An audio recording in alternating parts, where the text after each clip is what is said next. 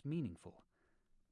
Silence is the story of a man who learns so painfully that God's love is more mysterious than he knows, that he leaves much more to the ways of men than we realize, and that he is always present, even in his silence.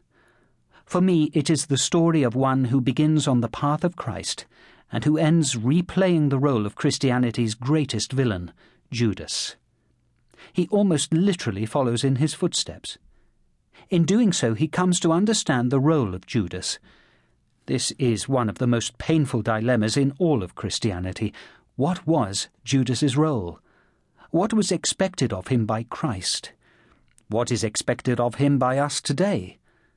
With the discovery of the Gospel of Judas, these questions have become even more pressing. Endo looks at the problem of Judas more directly than any other artist I know.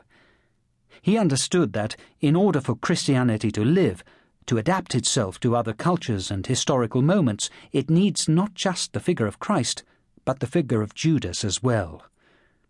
I picked up this novel for the first time almost twenty years ago. I've reread it countless times since, and I am now preparing to adapt it as a film. It has given me a kind of sustenance that I have found in only a very few works of art. I leave you with Silence by the great Shusaku Endo. Martin Scorsese. Historical note. Christianity was first introduced to Japan by Francis Xavier, one of the co-founders of the Society of Jesus, the Jesuit order, and two colleagues in fifteen forty-nine. For the next sixty years, the Christian mission largely found favour in the Japanese court, although there were problems, notably the expulsion order of fifteen eighty-seven by the shogun Hideyoshi and his later crucifixion of twenty-six Japanese Christians and European missionaries. In spite of this, by sixteen hundred there were an estimated three hundred thousand Christian converts living in Japan. However, the arrival of English and Dutch Protestants, antagonistic to the Spanish-sponsored Jesuits, combined with the coming to power of the shogun Ieyasu, who wanted to destroy Christian influence in Japan, turned the situation violently against the Japanese Christians. In sixteen fourteen, a second edict of expulsion was issued, this time ruthlessly enforced by Ieyasu and his successors. From sixteen fourteen to sixteen forty, it is estimated that between five thousand and six thousand Christians were killed. After it was noted that burning offenders alive gave them a glorious martyrdom, the use of torture was introduced in an attempt to force Christians to apostatize, renounce their faith.